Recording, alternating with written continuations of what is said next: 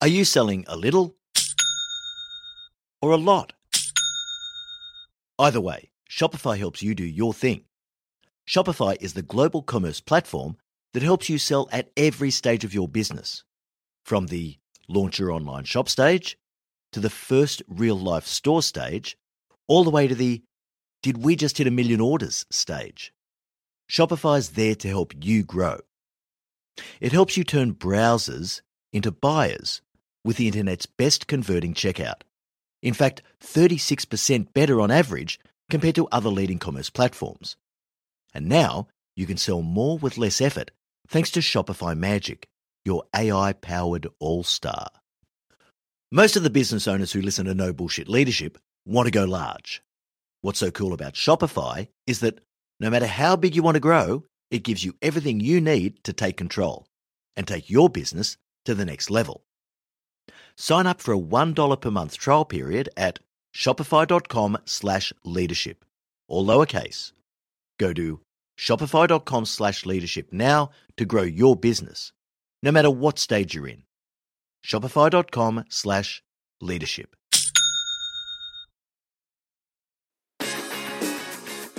Welcome to the No Bullshit Leadership Podcast. In a world where knowledge has become a commodity, this podcast is designed to give you something more access to the experience of a successful CEO who has already walked the path. So join your host, Martin Moore, who will unlock and bring to life your own leadership experiences and accelerate your journey to leadership excellence.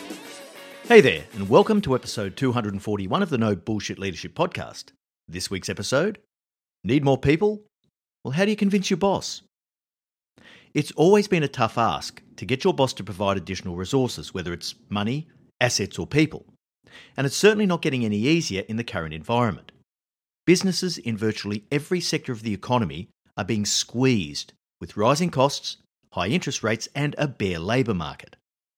Rampant government spending has given us a false sense of security by keeping unemployment low and propping up key macroeconomic indicators like GDP.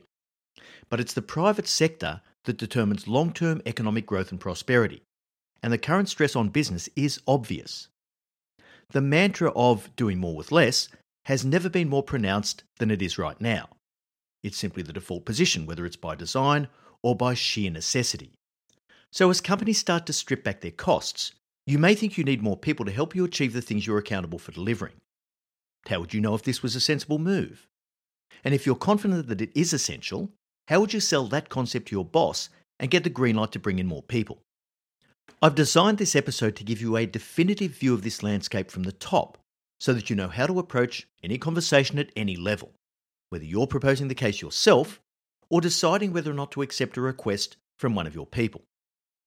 So I'll begin today's episode with a recap of the foundations of a great business proposal. I'll then talk specifically about the case for human resources. And I'll finish with some ideas for how you can decide whether or not you need more people and how you might convince your boss of the same. So, let's get into it. When you're seeking the support of your organisation for additional resources of any type, you have to be able to sell the case. I released an episode a long time ago, in fact, well over two years ago, that many of you may have missed. It was episode 126 Selling Your Proposal. Now, this episode is a hidden gem. In around 20 minutes, I cover off exactly what you need to do to construct a winning investment proposal in a way that enables you to communicate the business case to the people who make the decisions.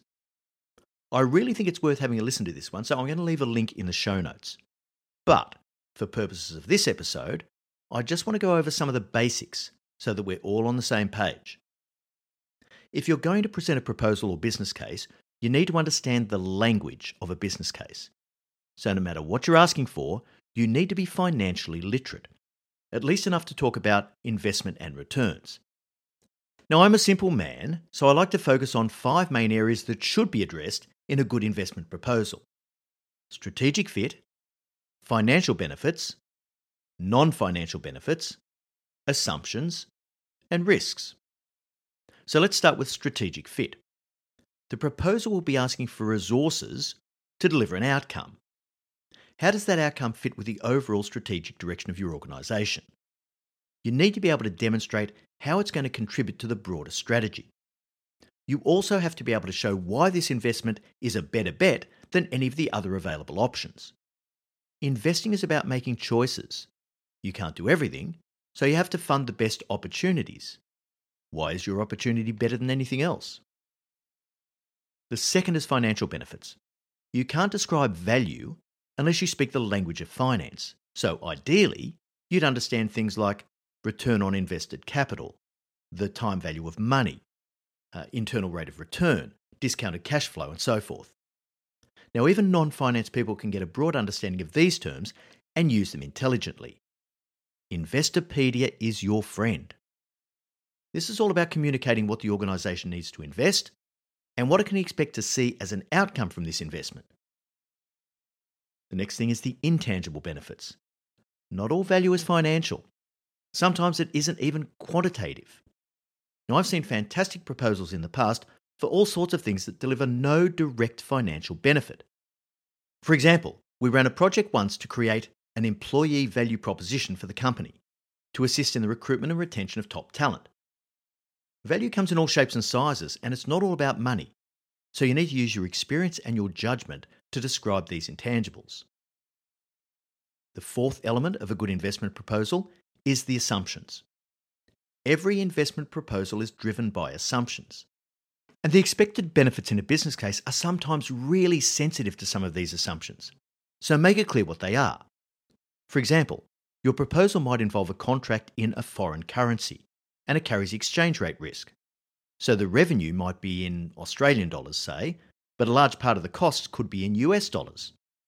So look for scenarios and sensitivity analysis. The investment proposal might be underpinned by an assumption that the exchange rate is going to be, say, 75 US cents to the Australian dollar. But what if that exchange rate drops to 70 cents, as it can really easily do? How does that affect the expected returns of the arrangement? Finally, number five, what are the risks that may impact on your proposed outcome? A risk is a combination of two things the likelihood that something will happen and the consequences if it does and these combine to give you an overall risk rating. What happens if a risk actually materialises? Now, most proposals grossly underestimate the primary risk factors, and this is a result of the often wild optimism bias of its authors. So be as exhaustive as you possibly can in your risk analysis because if you don't identify them, your boss well may. When you think you might need more people, you need to ask yourself why? And saying we're all overworked isn't really a good enough answer. You need to go deeper on this one. But let's start there because it's real and it's important. We're all overworked and it's taking its toll on the team. Now, a range of factors have led to many teams being short staffed compared to where they were pre pandemic. Some of this has been forced by the labour market through lack of available skills. But there are also many cases where people were laid off to meet a drop in demand and even though demand has now picked up, the staffing capacity hasn't been rebuilt. This is awesome for profit margins, but it's not great for the people working double time to make it all hang together. You've got to be aware of a very important principle before you take this one on course of conduct. Now, this expression, which is sometimes called course of dealing, describes the pattern, the habits, and the expectations that are set in every working relationship if you look at it from the perspective of a supplier and their customer, course of conduct can even override a signed contract that specifies completely different terms and conditions. Regardless of what's written on the paper, if the two parties have a well established way of dealing with each other, this takes precedence over anything else, even the agreed contractual terms. How is this relevant to what we're talking about? Well, if you've been making something work okay with your existing complement of staff, then no matter how difficult it's been, you've established a course of conduct. Your boss may well be forgiven for thinking, You've been working like this for 12 months. You've clearly shown that we can do the job with X number of people. So why are you now telling me that you need X plus 50%? I just don't believe you. This is why it's really important that you can articulate the impacts. So start with the personal toll and of course, attrition rates here can help. Talk about the work you can't do because everything's being held together with spit and gaffer tape. Talk about the long term consequences of not doing the things that protect your future earnings or your license to operate. Explain how you've been able to keep things together, some of the corners you've cut, some of the compromises you've had to make, and why that isn't sustainable in the medium to long term. Putting a logical investment case forward to your boss in these circumstances will enable you to communicate the costs and benefits involved in rebuilding your team capacity the same way any other business case would. So that covers the case where you're asking for more people because you're struggling to keep up with the current workload. The next case, though, much more common, adding people to deliver additional value.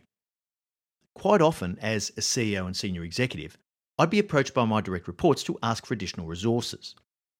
I had a standard response that would help me sort out fact from fiction, but more on this shortly. If you're seeking additional resources, the number one rule as you have to be able to demonstrate the value that will be created.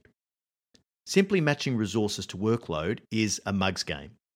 You've got to be able to articulate the value creation opportunity, bearing in mind that value comes in many different forms. Your challenge is to break the natural mental paradigm of cost control.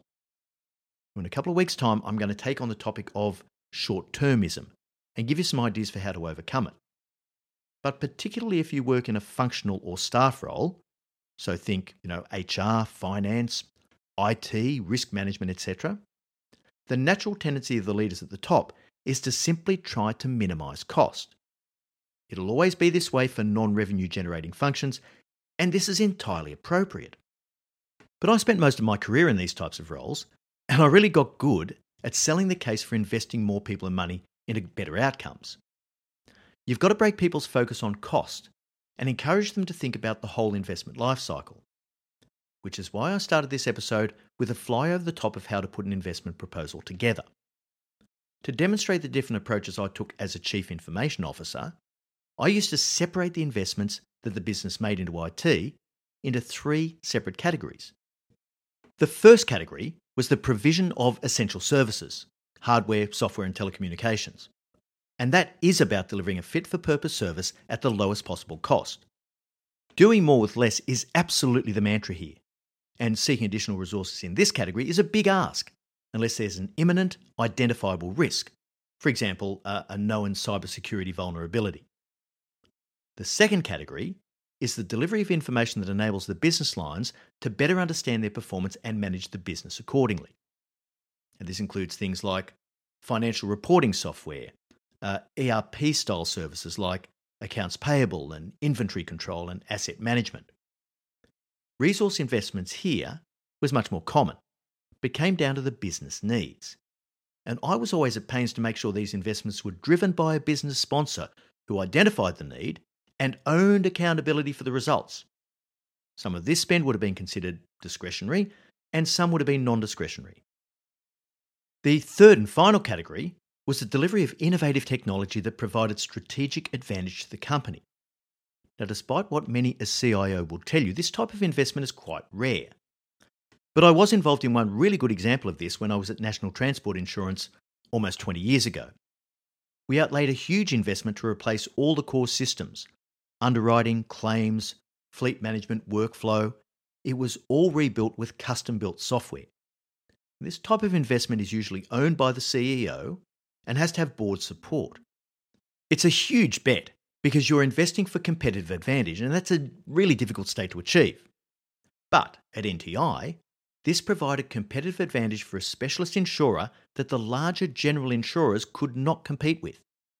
Talking to our chief executive, Tony Clark, many years later, he told me that the new system underpinned NTI's growth, profitability, and competitive advantage for more than a decade. Now, each of these types of investment had to be carefully considered, and any request for additional resources was in the context of the type of value that would be returned. Was it the essential infrastructure that supported our business as usual operations? Was it the systems that drove the day to day business? Or was it a big strategic play? The conversation you need to have is very different depending on which of these investment types you're pushing for. Okay, let's get back to the main game here. You think you need additional people, which equates to additional money, and you want to maximize your chances of having the request accepted. So, as you might expect, start with value. If you want to break that cost only mentality, never talk about cost on its own. Always talk about the value creation opportunity. And if you can't articulate this in a compelling way, well, maybe there's something in that and you need to listen. It's highly likely that there isn't sufficient value to warrant the investment if you can't describe it clearly. The moral is get your ducks lined up before you have the conversation. Now, let's say you can prove out the value case. The next step is to do your own work to demonstrate creativity in minimizing the cost of investment. For example, if you bring on more permanent staff, you increase the fixed overheads, the cost of doing business.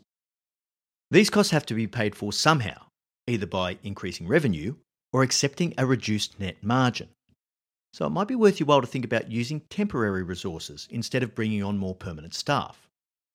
If you end up thinking you've got a value proposition that could be accepted, and you're going to ask someone like me for more people, then you should know how I think. Whenever my executives came to me with a request to increase their headcount, I would always ask three questions. And I'd say to them, Look, I don't want you to answer this now. I want you to go away and consider it and come back to me if you think you can meet these three criteria. The first was Can you put your hand on your heart and tell me that everyone on your team is working on the highest value things? So, in other words, there's no fat. There's no unnecessary activity going on that doesn't drive unique value. The second question Can you put your hand on your heart and tell me that everyone on your team is performing to the minimum acceptable standard? Now, if you have passengers on your team, there's no way I'm going to compound the felony by hiring more people for you to mismanage. The third question Can you put your hand on your heart and tell me that everyone on your team is working at the right level and not over functioning for other people in other teams who aren't doing their jobs. And this is, of course, a variation on the theme from question two, but it does scrutinise individual performance on a cross team basis, which is particularly important for staff roles that support the business units. These questions were designed to make my execs think about the other options they had for getting a better outcome, without just mindlessly adding more resources there's very few problems that get solved by throwing money at them. Needless to say, I didn't get them circling back to me very often to revisit their request.